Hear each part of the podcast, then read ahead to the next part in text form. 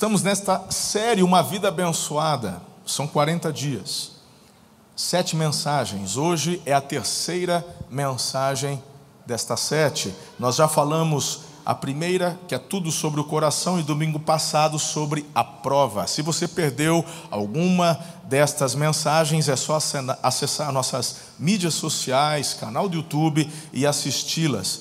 Inclusive, recomendo que faça isso porque há uma sequência que vai te ajudar a compreender melhor tudo aquilo que queremos compartilhar com você no que diz respeito a tais princípios.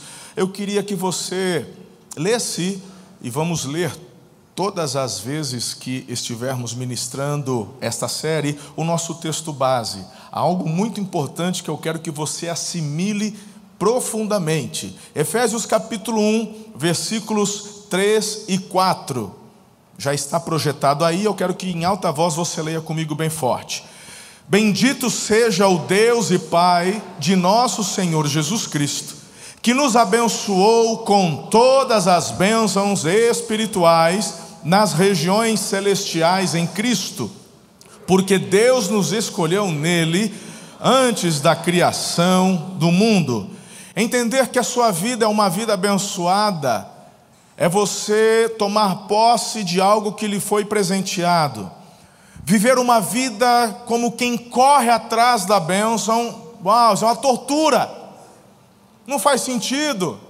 Tipo, eu vou à igreja para buscar uma bênção. Não, irmão, não, não é assim. Eu não venho à igreja buscar uma bênção, eu venho à igreja porque sou abençoado.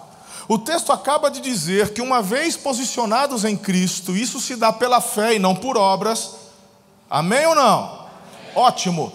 Fé, não por obras, te coloca num lugar de bênção. Por quê? Porque você escolheu se posicionar debaixo da bênção. A bênção é liberada sobre aqueles que se posicionam debaixo dos princípios. Não é o que você faz, não é o que você merece, é o que você recebe pela graça. Sou abençoado. E aí muda tudo, porque as pessoas estão querendo viver uma vida próspera, uma vida né, feliz, então elas acham que elas precisam correr atrás destas coisas, se esforçarem de uma forma equivocada, não que você não precise se esforçar, você vai entender o que eu estou querendo dizer. Mas se o teu primeiro passo é correr atrás da bênção para alcançar a felicidade, a plenitude, etc., você vai se frustrar. Em Cristo temos todas as bênçãos, então, porque sou abençoado, é que eu vivo a minha vida, eu vou trabalhar, eu vou ter o meu relacionamento dentro da igreja, fora da igreja, eu trabalho, cresço, desenvolvo a partir da bênção. Diga amém a isso. Então eu bati bastante nesta tecla na primeira mensagem. É só uma recapitulação. E eu quero frisar isso todos os domingos no início das, dos temas, inclusive subseguintes, porque você precisa guardar isso no seu coração. Há uma mentalidade totalmente contrária que é difundida em muitas igrejas, inclusive nas, nas mídias televisivas, internet, onde querem você, eles querem causar um frenesi para você correr atrás da bênção.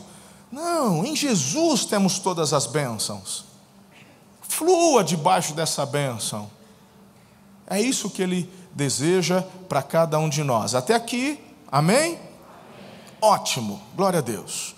Então, hoje vamos conversar sobre o princípio do primeiro. O princípio do primeiro. Se você está aqui pela primeira vez ou nos acompanha pela internet, são sete mensagens onde vamos falar sobre dinheiro. Desliga ainda não, abençoado, aguenta. Ouve, no final você toma a sua decisão, seja sábio. Já que você está assistindo, não é por acaso que você tomou a decisão de acompanhar esta celebração. É que quem está aqui presente fica chato levantar e ir embora, né? Agora vai ter que ficar até o fim. Mas ali a pessoa não clica e ela desconecta. Fique conosco até o final e você depois toma a sua decisão.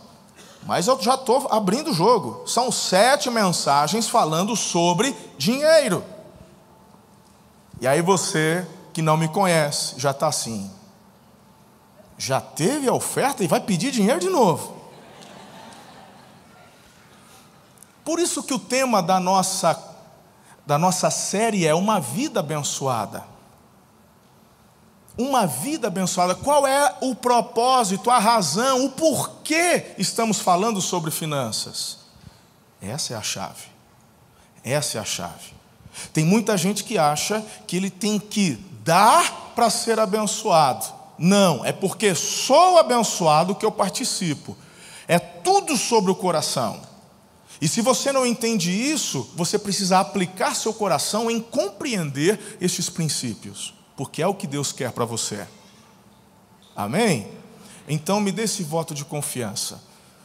Com relação ao tema desta manhã, o princípio do primeiro, eu acredito que vai fazer sentido para muita gente aqui. E quando olhamos para a palavra de Deus, desde Gênesis, a gente vê que está lá. O princípio está ali, muito bem colocado, estabelecido. Mas, infelizmente, nós, seres humanos, vamos deturpando os princípios e por razões das mais variadas, mas Deus quer que você tenha uma compreensão clara, elucidada pelo Espírito dele com relação a isso. Mateus capítulo 6, verso 33 diz o seguinte: Palavras de Jesus. Busquem, pois, em primeiro lugar o reino de Deus e a sua justiça. Todas essas coisas serão acrescentadas a vocês. Qual que, qual que é a palavra dele? Buscar quem primeiro? O reino. Eu cresci, nasci numa igreja batista. Eu nunca ouvi do púlpito, mas eu ouvia nos corredores, eu ouvia nas conversas, eu ouvia dentro da igreja. Coisas do tipo: ah, igreja, igreja, trabalho, trabalho. Você ficar entrando na vibe de pastor, você só vai à igreja, à igreja, e igreja não enche barriga. Aquela ideia que eu já ensinei para vocês, que ela é grega, ela é pagã, de que igreja é sagrado e lá fora é a vida secular.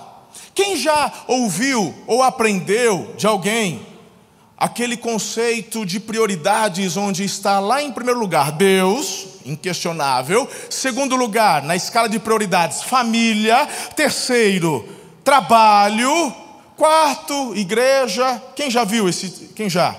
Várias pessoas, para vocês perceberem que não é algo que eu estou inventando.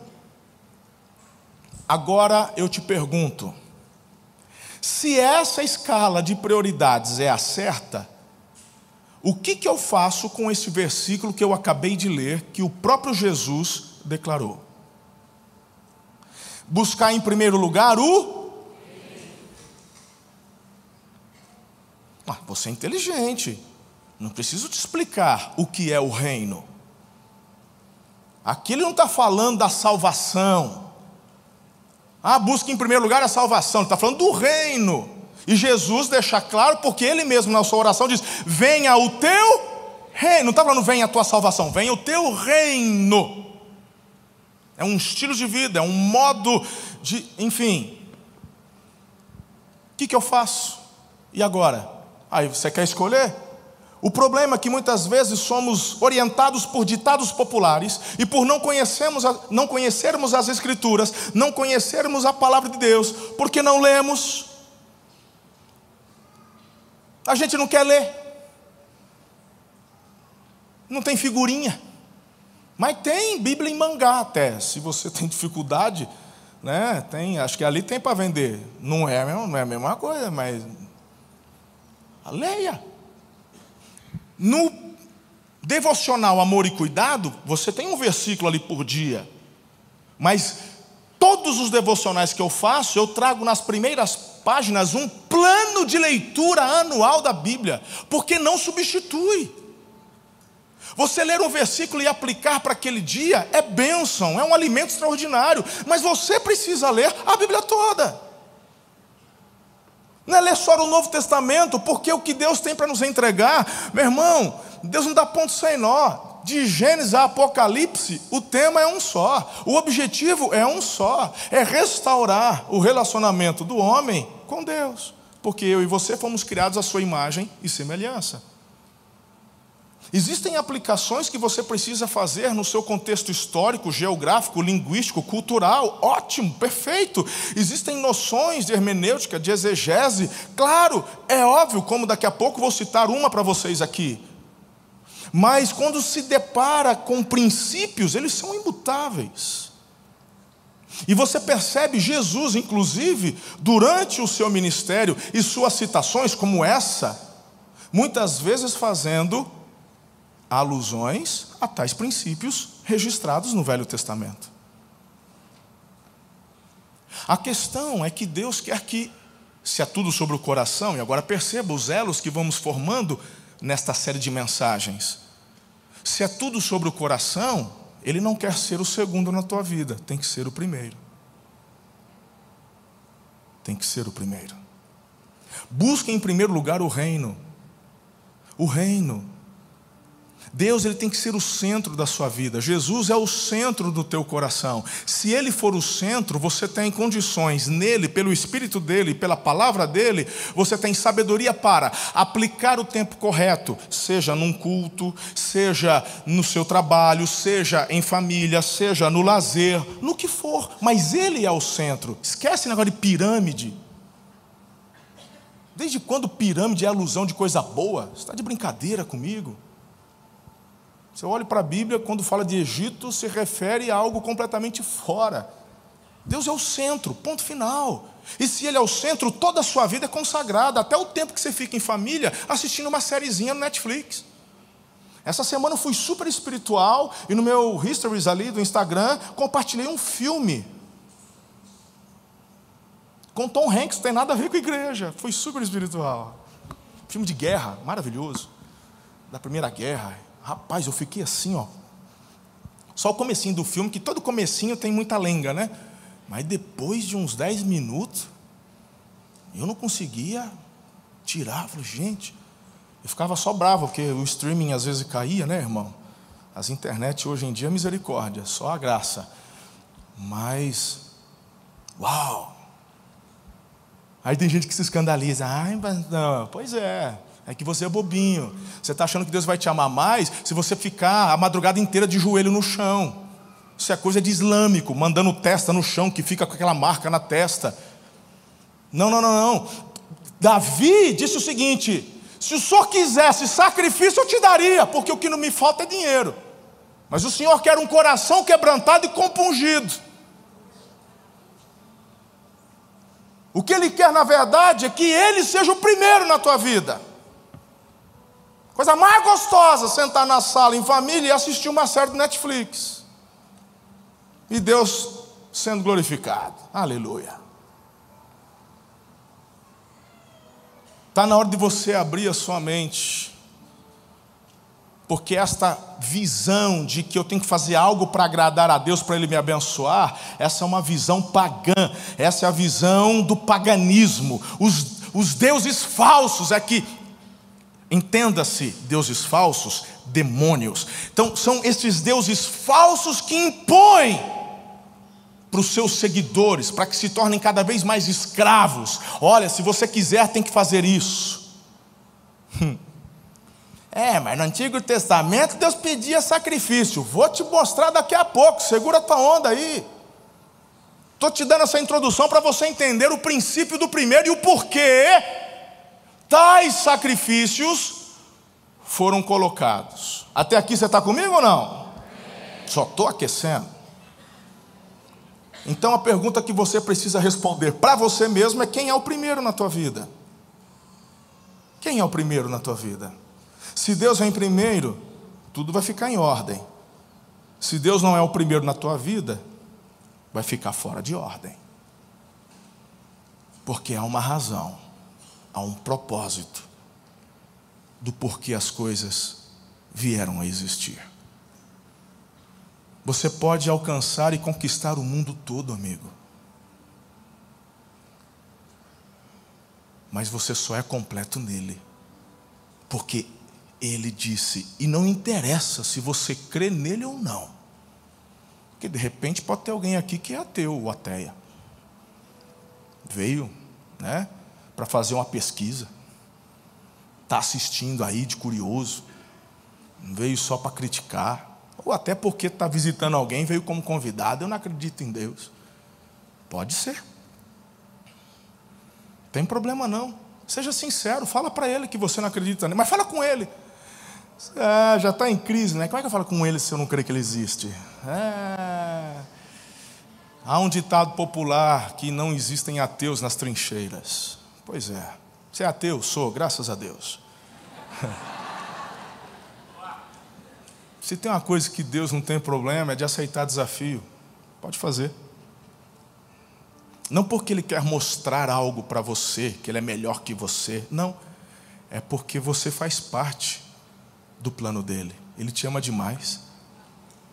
Ele não quer se exibir para você no sentido só para mostrar que você estava errado. É que se só existisse você, ateu, no mundo, mesmo assim ele dava a vida do filho dele por você, porque ele escolheu te amar. Esse é o caráter do Pai, é o caráter de Deus. E quando falamos do princípio do primeiro, é qual é o grau de honra que você, no teu coração, o tem. Então vamos lá. Primeiro lugar, entenda um pouquinho essa questão, o conceito do princípio do primogênito. Êxodo capítulo 13, versículos 1 e 2. Olha só. Disse o Senhor a Moisés: Consagre a mim todos os primogênitos. O primeiro filho israelita me pertence, não somente entre os homens, mas também entre os animais. Perceba, ele usa a palavra consagre, significa escolha, significa separe, dedique. E ele dá razão, ele diz: porque me pertence. Até aqui juntos. Agora, o verso 12, do mesmo capítulo: Separem para o Senhor o primeiro nascido de todo o ventre Todos os primeiros machos dos seus rebanhos pertencem ao Senhor. A linguagem muito parecida, pertencem ao Senhor. O primeiro pertence a, o primeiro pertence a quem? Ao Senhor. Quem está ensinando isso? É o pastor? Ou é Deus falando com Moisés? É Deus, é um princípio. Ótimo. Até aqui, tudo bem. Então, agora o verso 13 de Êxodo 13. Olha aqui que interessante. Resgatem com um cordeiro toda a primeira cria dos jumentos. Mas se não quiserem resgatá-la, quebrem-lhe o pescoço. Resgatem também todo primogênito entre os seus filhos. É gostoso quando eu coloco um texto assim e a interrogação começa a borbulhar, começa a sair um monte de interrogação da cabeça de vocês. Aí o pessoal, da, né, a turma da Lacrolândia, que Deus cruel mandou quebrar o pescoço do jumento. Ai, já lembrou do desenho do Shrek, do jumentinho, né? Começa a chorar e tal. Olha aqui para mim, ei, ei, ei, vamos abrir um parênteses. Vamos lá. Eu já disse, inclusive, que você precisa fazer uma análise daquilo que você lê na Bíblia dentro do seu contexto, sim ou não? Básico. Qual o contexto? Tem um contexto histórico, cultural, linguístico e geográfico. Básico. Pegar um texto desse e tentar entender sem tais reflexões é ficar como alguns aqui eu estou vendo que está, perdido por que, que Deus, que é tão bom, que é tão amoroso, ia mandar quebrar o pescoço do jumento? Por nada. Deus cruel. então vamos lá. Primeiro lugar, eu estou dentro de um parênteses, eu saí um pouco do tema, hein? Vamos entender uma coisa: animal não tem alma. Ponto final. Sim ou não? Animal não tem alma. Essa historinha de que você é um animal racional é você dar a mãozinha para o tio Darwin e para toda a galera da Lacrolândia. Você não entendeu nada. Tu não é um animal, você é um ser humano, criado à imagem e semelhança de Deus. Você não é apenas um ser vivente, você tem alma e um espírito. Deus, Ele criou todas as coisas e depois de pronto coloca você, o ser humano, para quê? Usufruir do que Ele fez. Porque ninguém fica chorando na hora do almoço, quando senta na terra do boi e fala assim: o primeiro corte, por favor. Aí quando desce aquela picanha suculenta, você não fica pensando no bezerrinho mamando na teta da vaca. Ai, ai, meu Deus. Ai. Você come chorando. Ah, vá, conversa. Quando você, né? Vai lá de manhã, come aqueles ovos mexidos. Ai, aquele pintinho amarelinho. Ai, teve a sua vida interrompida. Aí vai virar o vegano chato. Não quer comer carne, não coma, mas não precisa ser chato também. Deixa a gente que gosta de comer. Ah, cada um faz o que quer, mas você não precisa forçar o outro, né? Enfim, os animais estão aí para nos servirem. Então, para fechar o parênteses, para de tratar o teu pet como se fosse teu filho, que não é, poxa. Escuta aqui, aí, ó, já tem, ó, voltou a chorar. A outra lá chorando ali também. Segura. Que o bichinho é bacana, que é um companheirão, que a gente fica triste, que quando fica doente a gente investe. Normal, ótimo, mas não é teu filho, não é tua filha. Quando morre a gente chora, é isso aí mesmo, mas daqui a pouco vem outro. Aí o pessoal, pastor, morreu, morreu, que bom, vai comprar outro? Como é que o senhor pode falar isso? Eu queria saber se ele vai para o céu.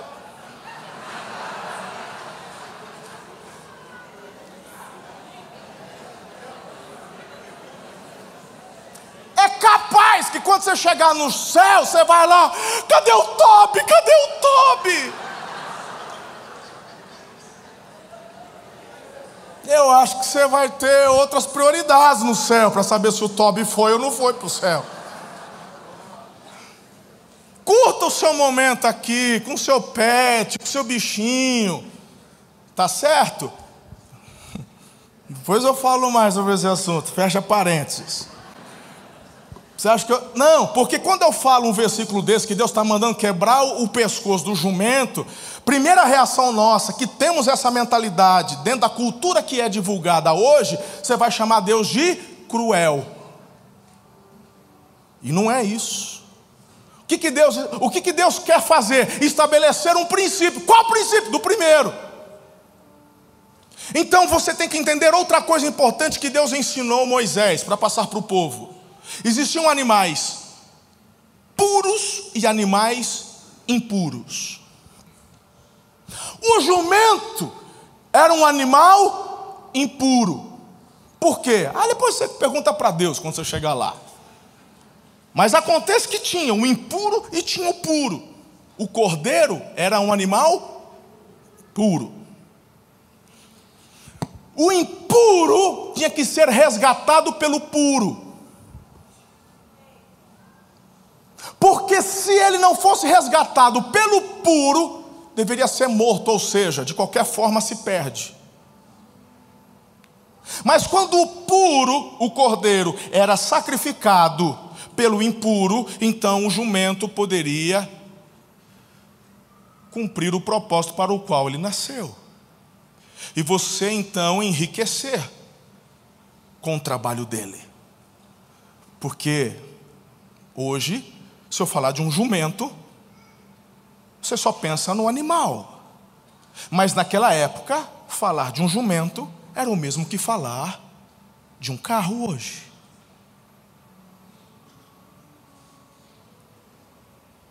O quanto que um jumento na época não facilitava o trabalho.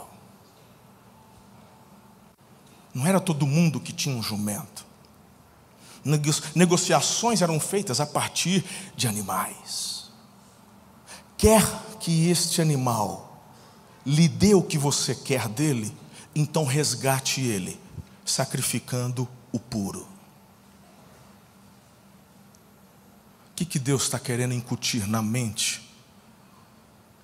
Alguns aqui já começaram a entender. Vou desenhar mais um pouquinho e você vai ah! O sacrifício é estabelecido em Gênesis. Deus criou o homem debaixo da bênção dele. E Deus disse para Adão: a bênção está aqui, usufrua, povoe a terra, multiplique. Tem gente que, que acha que o pecado de Adão foi com a Eva, jogar um xadrezinho. Não foi. Deus já tinha, durante, na bênção, Deus falou assim: vai lá, frutifica, vai que é tua. Fiz para você. Aleluia. Só eu que fico feliz com isso, pai? Procurar um médico, irmão. Ver como é que está essa testosterona sua aí. Você está muito apático. Eu esperar pelo menos os homens ter ouvido um amém. Né? Agora já passou, Haldman. Agora você já.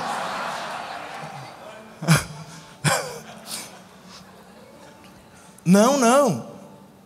A desobediência. Quando eles decidem desobedecer e comeram daquela árvore, do fruto daquela árvore, o pecado entra eles já não vinham, não conseguiam mais ter contato visual com Deus, que na viração do dia estava lá para ter comunhão com Adão. Porque quando você está na plenitude, não tem barreiras entre você e Deus. Porque Deus é santo, é puro. E se o pecado se manifesta diante dele, não, não há como. Mas quando o pecado entrou, eles apenas ouviram a voz de Deus: Onde estás? E eles se escondem. E Deus pergunta: Por que se esconderam? E eles responderam: Porque temos vergonha, estamos nus. E eles escolheram folhas de figo para tapar a nudez. A pergunta é: Deus aceita? Não. Suas obras não são aceitas por Deus no que diz respeito a resgate. Porque o puro tem que resgatar o impuro. Então, a primeira morte é o próprio Deus quem executa. Ele mata um animal, a gente pode pressupor que foi um cordeiro, mas a Bíblia não diz, porque Deus os vestiu com pele de animais. Ou seja, um inocente morreu para resgatar o que pecou. Deus está estabelecendo um princípio. Aí em Gênesis 3,15 vem as consequências dos erros e tal, maldição, blá, blá, blá, e ele fala algo para Eva: da tua semente, ou seja, do teu ventre, virá o libertador, o que pisará na cabeça da serpente para colocar um ponto final no problema que vocês escolheram criar. A pergunta é: se todos nós nascemos com uma natureza pecaminosa, Assim, Davi, inclusive, afirma: em pecado me concebeu a minha mãe. Por que Jesus nasceria puro se nasceu de Maria? Porque Jesus não nasce de uma relação natural entre Maria e José. Jesus sequer poderia carregar o óvulo de Maria. Ele é concebido pelo Espírito Santo. E ele nasce puro. Tanto que Maria não pôde ter relação com nenhum homem até o nascimento. Depois ela teve outros filhos com José, como a Bíblia nos mostra. Jesus teve no mínimo seis irmãos. Fala de quatro nomes de homens e suas irmãs no plural. No mínimo seis. E ele nasce então sem pecado. Por quê? Porque o princípio é esse: é o puro para resgatar o impuro. Por isso que a Bíblia diz que na cruz ele se fez maldição por nós. Pastor, por que, que o senhor está dizendo tudo isso? O que, que tem a ver com o tema? Essa questão do primeiro, quem começou foi Deus.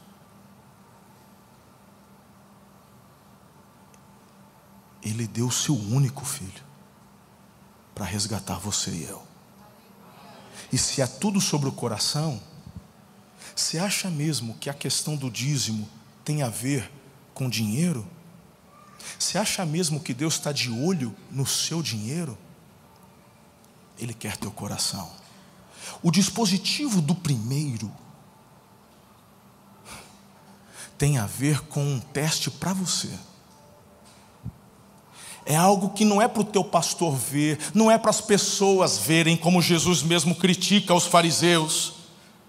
Naquela época era muito comum, havia um, uma vasilha, e, e Jesus fala que aqueles fariseus, eles vinham, e eles faziam questão de juntar várias moedas de valor pequeno, para que quando lançassem na vasilha fizesse barulho. É Jesus quem fala isso. Tudo, ai, que bastantão que ele deu. Jesus fala: está valendo nada. Você está fazendo para chamar a atenção das pessoas. E Jesus fala: teu galardão está aí. Por isso que ele fala do, da questão do secreto, do coração. Não que seja proibido alguém saber, não é isso, mas é a motivação do coração. Ele não está de olho na quantidade, ele só quer saber se você o honra em primeiro lugar. E esse dispositivo da primeira parte é justamente para você saber, porque ele já conhece teu coração. Sabe, se for puro e primogênito, tem que ser sacrificado. Se for impuro, deve ser resgatado com o sacrifício do puro. Estamos estabelecidos aqui ou não? Agora você entendeu. Agora é filho, filha tem que ter fé para dar o primeiro. Ah, tem que ter. Tem que ter. A primeira porção tem a redenção e se torna a porção redentora. É muito forte isso. É muito forte.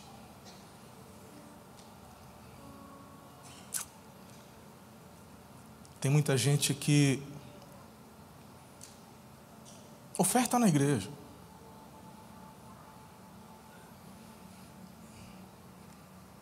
Mas ele primeiro vai lá, quita o financiamento, faz isso, faz, vai, vai, vai, final do mês. Se sobrar, ele. Não, não. A questão não é o dia do mês que você leva. A questão é quando você decidiu que vai entregar aquilo. Se você primeiro vê as circunstâncias para depois tomar a decisão, você está fora do princípio. Se você espera ver se a conta fecha para ser obediente e fiel, perdeu a oportunidade. Por isso que eu falei semana passada. Deus ama quem dá mais? Não. Ama quem dá com alegria. Por quê? Porque entende o princípio da primeira parte. Até aqui juntos? Segundo princípio, é o princípio dos primeiros frutos. Fique comigo que a gente já está caminhando para o final. Sabe que isso aqui é estratégia só para chamar a tua atenção, né? Eu fui inventar de falar de picanha no culto antes do almoço. É nada, né, irmão? Já dei ideia aí. Depois, o pessoal Terra do Boi dá dízimo na igreja, dá oferta. Fala, olha, encher de gente na igreja lá. Provérbios capítulo 3, verso 9 a 10. De repente tem algum irmão que tem churrascaria aqui na igreja, eu não estou sabendo. Fala aí, irmão, que a gente divulga a tua churrascaria para a gente ir lá. Provérbios capítulo 3, versos de 9 a 10 diz assim: Honre o Senhor com todos os seus recursos e com os primeiros frutos de todas as suas plantações, e os seus celeiros ficarão completamente cheios, e os seus barris transbordarão de vinho. Honre o Senhor com todos os seus recursos com todos os seus recursos. Vou repetir: com todos os seus recursos. Quando você entende o propósito, sabe que tudo é dele, veio por ele, por meio dele. Não é uma questão legalista, religiosa, que você devolve dez e você esquece dele. Está fora. é com todos os teus recursos. Quando falamos de prosperar, de avançar, é algo que Deus quer que você viva para a glória dele. Entender o conceito de crescimento, prosperidade e avanço, isso é importante. Agora veja aqui sobre os frutos primeiros, quando você honra o Senhor com estes primeiros frutos, há algo específico. Há uma multiplicação. Há algo que Deus libera, há, há, fala de mais que abundante, fala de transbordar. É interessante isso. Isso foi centenas de anos após a lei, é um princípio que ocorre por toda a Escritura. Lá no capítulo 23 de Êxodo, verso 19, a primeira parte diz assim: Tragam ao santuário do Senhor, o seu Deus, o melhor dos seus primeiros frutos e das suas colheitas. Tragam, você percebe? O melhor dos primeiros frutos das suas, das suas colheitas, tragam ao santuário. Por isso que Malaquias 3,10, que ensinamos domingo passado, tragam o dízimo todo ao depósito do templo. O dízimo sempre vem para a casa de Deus. Você não pode dividir, você não pode designar o que, que vai fazer com ele. Não é da sua conta. Não é contigo. A razão pela qual Deus sempre usa o verbo trazer ao invés de dar, no que refere a dízimo, é porque você não pode dar algo que não é seu. Você dá uma oferta, mas o dízimo você entrega, devolve, você traz. Agora, perceba o que eu vou falar agora. Isso aqui é, isso aqui é forte. Eu quero que você entenda. Há uma pergunta simples, direta. O puro resgata o impuro. Há um princípio. Deus está dizendo: devolva. Tudo é meu. Te dou 90, 10, devolva. Ele quer meu dinheiro? Não. Ele quer meu coração. Esse dispositivo é para quem? É para mim, para eu avaliar meu coração. Se faço isso por constrangimento, porque ou se faço com alegria porque entendo o princípio, o conceito e sei quem ele é na minha vida. O princípio do primeiro quando eu recebo já no meu coração, eu faço a conta, o primeiro é dele, para a glória dele. Tá. Se essa parte consagra o restante, por que, que eu manteria esse dinheiro amaldiçoado? Por que, que eu não tomo a decisão de permanecer debaixo da bênção? A escolha é sua, é minha. Somos nós quem tomamos. É preciso fé para dar o primeiro. Olha só, olha só isso aqui. Eu mesmo tive um entendimento muito equivocado por muitos anos. Vamos para Gênesis, capítulo 4, verso 2.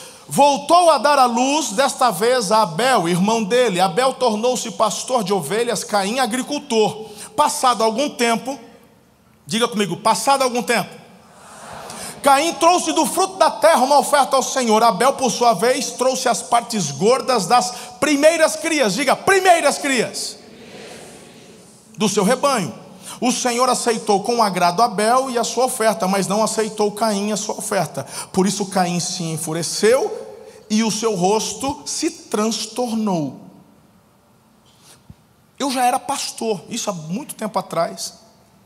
O cara ainda era criança ainda. E eu me lembro de uma mensagem que eu fiz, ensinando que a oferta de Caim não foi aceita porque ele não sacrificou um animal. E eu achava que era isso, que era essa a razão pela qual ele não tinha sido aceito por Deus. Até que me veio a compreensão correta.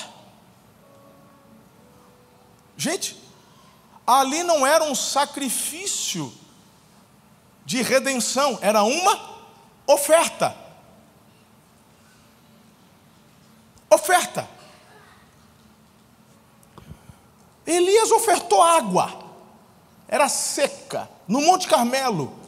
Tem gente que acha que ele derramou água no, no, no, ali no holocausto para dificultar. Que dificultar? Ele estava ofertando. Quanto que valia um cântaro de água naquela época? Está de brincadeira? Foi oferta, ele oferta ao Senhor. É um sacrifício, é hora do sacrifício. O sacrifício tem a ver sempre com oferta. Ele oferta ao Senhor. O Caim está trazendo o que? Uma oferta, mas ele traz do que? Tempos depois. E o Abel, logo que nasce, das primeiras, é a primeira parte. Agora, se você acha que eu estou exagerando, veja o que Deus responde para Caim. Olha aqui que interessante. Não aceitou Caim sua oferta, por isso Caim enfureceu o seu rosto, se transtornou. O Senhor disse a Caim: Por que, que você está furioso? Por que se transtornou o seu rosto? Se fizer o bem, não será aceito. Se não fizer, saiba que o pecado ameaça a porta, ele deseja conquistá-lo, mas você deve dominá-lo. Deus está dizendo: faz do jeito que eu falei, que eu vou aceitar. Não tenho filho predileto. Aceitei o de porque ele fez do jeito que eu mandei. Dê as suas primícias, a primeira parte, eu vou aceitar. O problema é que nós queremos agradar a Deus do nosso jeito. E aqui eu podia passar o resto da manhã e o início da tarde só falando sobre este assunto. Essa ideia de que todos os caminhos levam a Deus. Ah, importante é ter Deus no coração. Tem gente que está procurando esse versículo bíblico, é ditado popular. Deve ter nascido no coração de Satanás para enganar você. A Bíblia diz que, com relação a crer que Deus existe, Tiago afirma: até os demônios creem e tremem. Só o fato de crer que Deus existe é estar aquém de onde os demônios estão, porque eles creem e tremem. Tem gente que nem o temor de Deus tem. Brinca com ele. Por isso que Paulo afirma em Gálatas 5: de Deus não se zomba. De Deus não se zomba. Não é tirar sarro de Deus, não, gente. Não, é, não, não, não, não, não. Se uma coisa que eu aprendi na minha vida é que Deus tem senso de humor. Tem. É maravilhoso. Mas esse é um outro assunto. Zombar de Deus é você achar que vai fazer suas escolhas independentemente dele e exigir dele o resgate e a colheita, mesmo fora do que ele ensinou. É você como os fariseus, e por isso a ira santa de Jesus contra a falsidade dos fariseus acharem que seriam aceitos por conta de sua aparência. Isso é zombar de Deus. É você querer fazer seu jeitinho, não sei o quê. Meu irmão, devolva se você quiser o seu dízimo. Se tem igreja por aí que fica cobrando, problema é delas, cada um faz. Eu não vou te cobrar. Agora, não queira viver o exponencial de Deus estando fora do princípio, gente.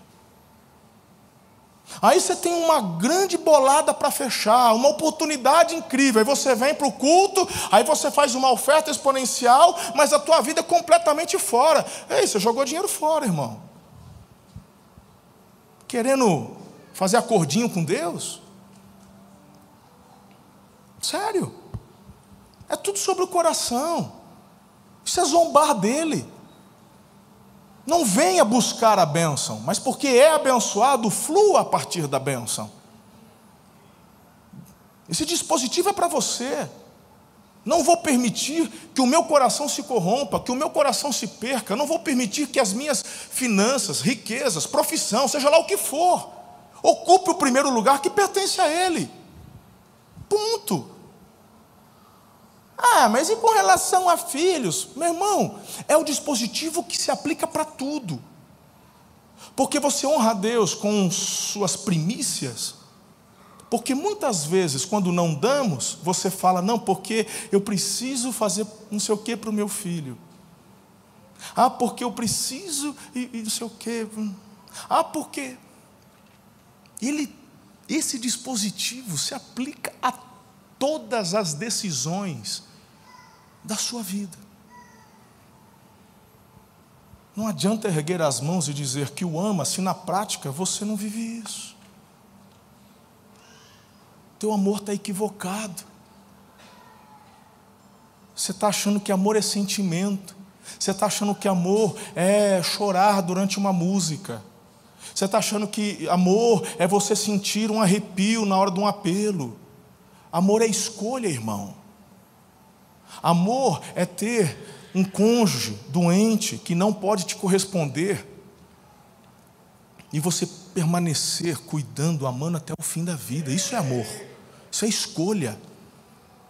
Isso é escolha.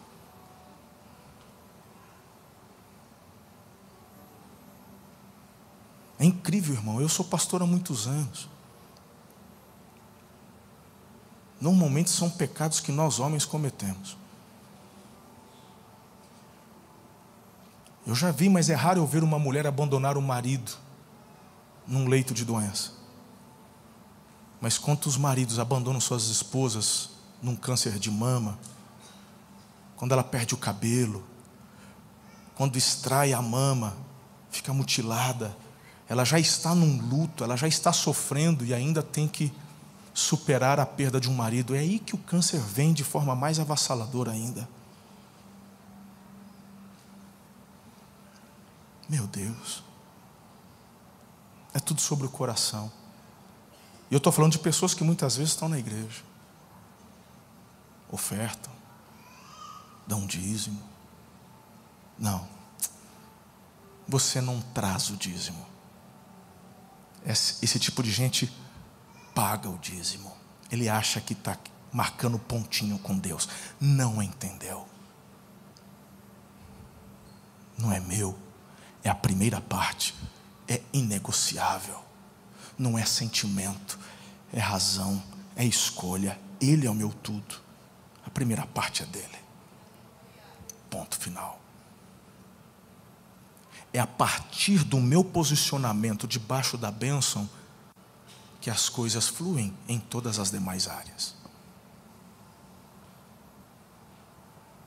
O que, que você faz com os teus primeiros frutos? Por isso que eu encerro falando do princípio dos primeiros 10%. Levítico capítulo 27, verso 30 diz assim: Todos os dízimos da terra, sejam dos cereais, sejam das frutas, pertencem ao Senhor, são consagrados ao Senhor. Dízimo é mais pessoal para Deus do que a gente imagina, gente. É mais pessoal para o Pai, porque representa o Filho, como eu falei agora há pouco na introdução. Colossenses 1,15, ele é a imagem do Deus invisível, invisível, o primogênito de toda a criação. Mas em Coríntios 15, 20, no, na primeira carta, mas Cristo de fato ressuscitou dos mortos, ele é o primeiro fruto da colheita de todos que adormeceram. Uau!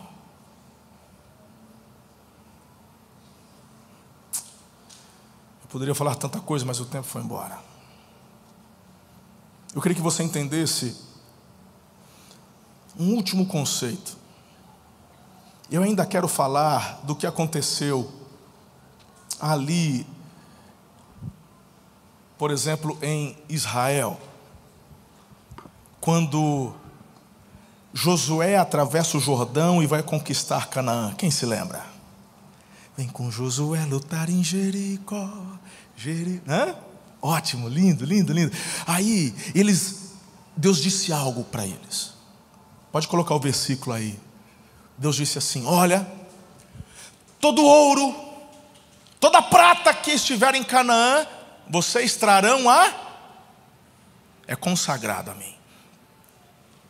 Deus disse para Josué, porque era comum na guerra você ficar com os despojos.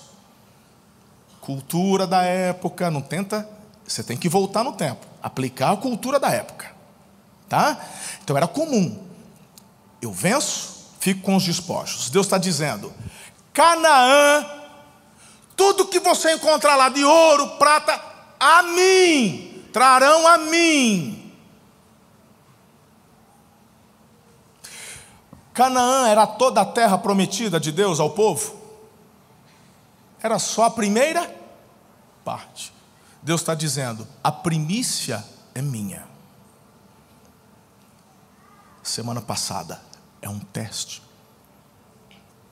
Deus está dizendo: eu tenho isso aqui tudo para dar para vocês. Vocês vão conquistar Canaã, que é isso aqui. Tudo que encontrar é meu. Era para ser exterminado. Porque Deus não está nem aí com valor. Era para queimar, era para acabar. Não tinha templo, gente. Não era, era só. Por quê? Porque é sobre o coração, horas. Aí você vai, puxa, mas que desperdício! É, foi o mesmo raciocínio do Acã. Ninguém pegou, só o Acã pegou. Escondeu. Não há registro de um único israelita morrer no dia da posse de Canaã. No dia seguinte, Josué fala: pega só um destacamento, desce naquela cidadezinha que se chamava Ai. Tá fácil, só vai lá e já entra naquela cidade também, já toma posse. Deus deu. Foram para lá tomar uma peia. Milhares de israelitas morreram. O Josué fala: Mas, mas Senhor, o que está acontecendo? Ele fala: Vocês me roubaram. Ei, mas como assim? Lançaram sorte. O Espírito revelou Acã. O que, que você fez, Acã? Aí ele, aí ele mostrou que tinha escondido. É tudo sobre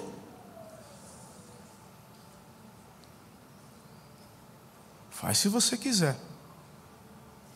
Mas só não exija o que você não obedeceu. É do jeito dele. Não tem a ver com o pastor pedindo dinheiro para você, não. Nós cremos e vivemos isso. Nosso dízimo é descontado da folha de pagamento. Escolha nossa. Cremos nisso. Nenhum pastor aqui recebe por comissão, não. É tudo, somos assalariados. O nosso dízimo nós já, o, o, a tesouraria já desconta na folha. Cremos. E dos 90 que recebemos, ofertamos. E aí é liberdade nossa.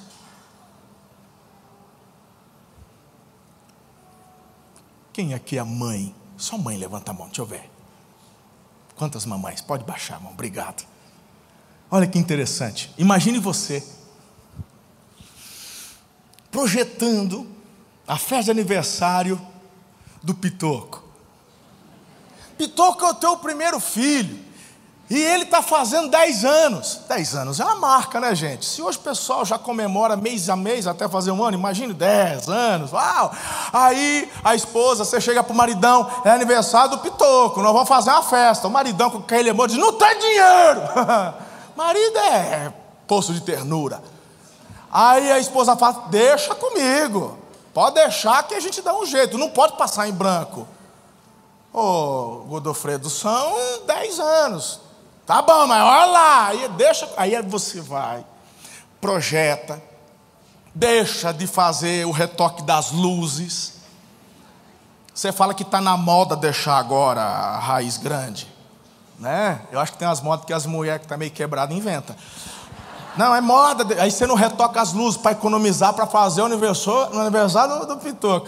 Aí, Marco, é um sábado à tarde, tal. Aí você também o marido, esses bailes estão caros, pode deixar que eu faço. Você faz a unha sozinho em casa para economizar, e você faz os docinhos, chama as vizinhas, chama a sogra, enrola docinho, faz toda a festa. Né? Vai fazer o bolo do Neymar, o pessoal olha, que, que né, não sabe o que é Neymar, o que é Shrek, mas tá lá, tá feito, você deu o seu melhor, decorou, fez tudo sozinha. Chegou sábado à tarde, Pitoco está feliz. Você fez os docinhos, o salgadinho, o bolo, decoração, tudo, né? E é um marido que chega todo feliz, recebeu, seja bem-vindo. É, o marido é maravilhoso. Tá, aquela coisa, fazendo network. Aí você ainda põe um salto, irmã. Você ainda põe um salto. Põe, né? Manda ver na produção cola os trem dos cílios aqui, tá plena, né? Você está feliz, por dentro você está satisfeito, se esforçou e tal.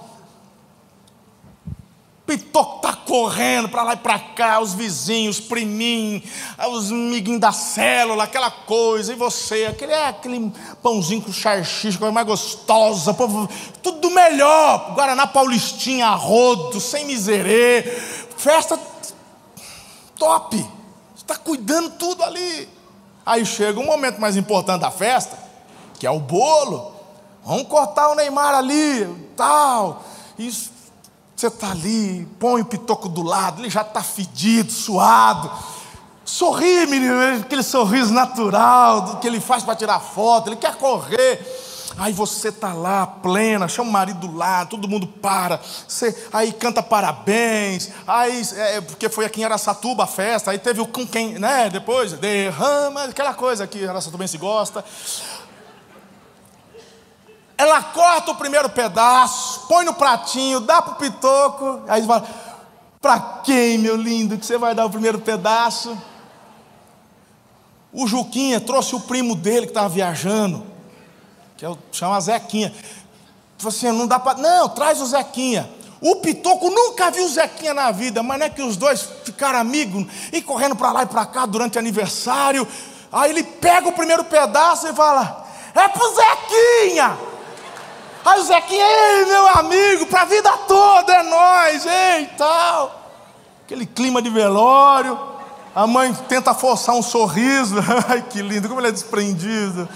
Meu, coração, meu filho é assim, tem um coração maior que o dele. Aí o pai já dá cutucada, é tua mãe, menino. Aí ele, uh, ele pega o outro pratinho e fala, e esse é para a mãe mais linda do mundo.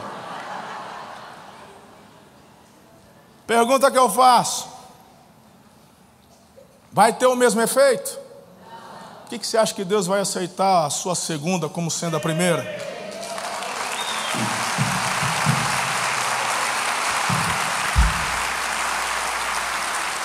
Não é uma questão de valor, é um princípio de honra.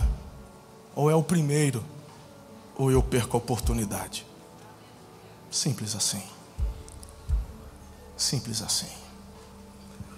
Aquela mãe precisava do bolo? Se ela no começo do bolo ia passar fome? É sobre honra. É tudo sobre o coração. Coloque-se em pé.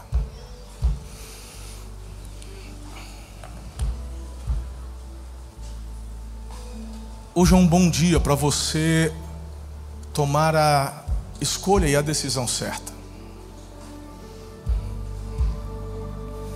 Eu tenho convicção no meu espírito que há pessoas hoje aqui de manhã que pela primeira vez entenderam, não sobre o dízimo, mas sobre o conceito da salvação. Eu tenho certeza que há pessoas que estão me ouvindo, me assistindo pela internet, e outras que aqui estão, que falaram: agora eu sei o conceito do puro resgatando o impuro.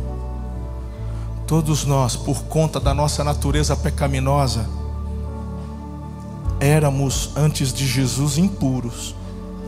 Mas Deus, ele deu sua primícia por nós, seu primogênito, seu primeiro filho, ele doou para resgatar nós impuros. Não vale a pena continuar uma vida sem Jesus. Não vale. Pastor, o que, que eu faço? É você receber, pela fé, Jesus como teu único e suficiente Salvador. Você não compra, você não paga, você não merece, você só pode receber pela fé. Romanos 10, 9 diz assim: Se com a tua boca confessares a Jesus como Senhor, e no teu coração você crer que Deus o ressuscitou dentre os mortos, será salvo. Jesus na cruz, ele chegou para um dos ladrões que depositou a fé nele e disse: Ainda hoje estarás comigo no paraíso. Ele não pôde fazer nenhuma boa obra, ele não deu nenhum dízimo, ele não pôde dar testemunho na igreja, ele não foi líder de célula, ele não fez nada, ele só creu. E Jesus falou: Vai estar comigo no paraíso. Porque a obra do resgate é Jesus quem faz, é o sacrifício dele. Então, se você está aqui e quer ser resgatado por Jesus, declare publicamente a tua fé nele. Sai do seu lugar e vem aqui. Algumas pessoas já estão aqui na frente. E com a tua ação de sair do teu lugar e vir, você vai estar declarando com esta ação: Eu reconheço Jesus como meu único e suficiente Salvador. Deus abençoe. Melhor decisão da vida de vocês. Nós vamos cantar. E se você um dia tomou essa decisão, mas ficou distante, se afastou, reconcilie-se com Jesus e com a igreja de Jesus. Vem para cá, eu quero orar por você. Você que faz parte da nossa comunidade online, os nossos pastores estão conectados para conversar e aconselhar você. Enquanto cantamos, vem para cá. Eu quero orar por tua vida. Entrega a tua vida a Jesus. Essa é a primeira decisão, esse é o primeiro apelo. É tudo sobre o coração. É tudo sobre o coração. Se você está lá no fundo, pode vir. Há mais alguém? Glória a Deus.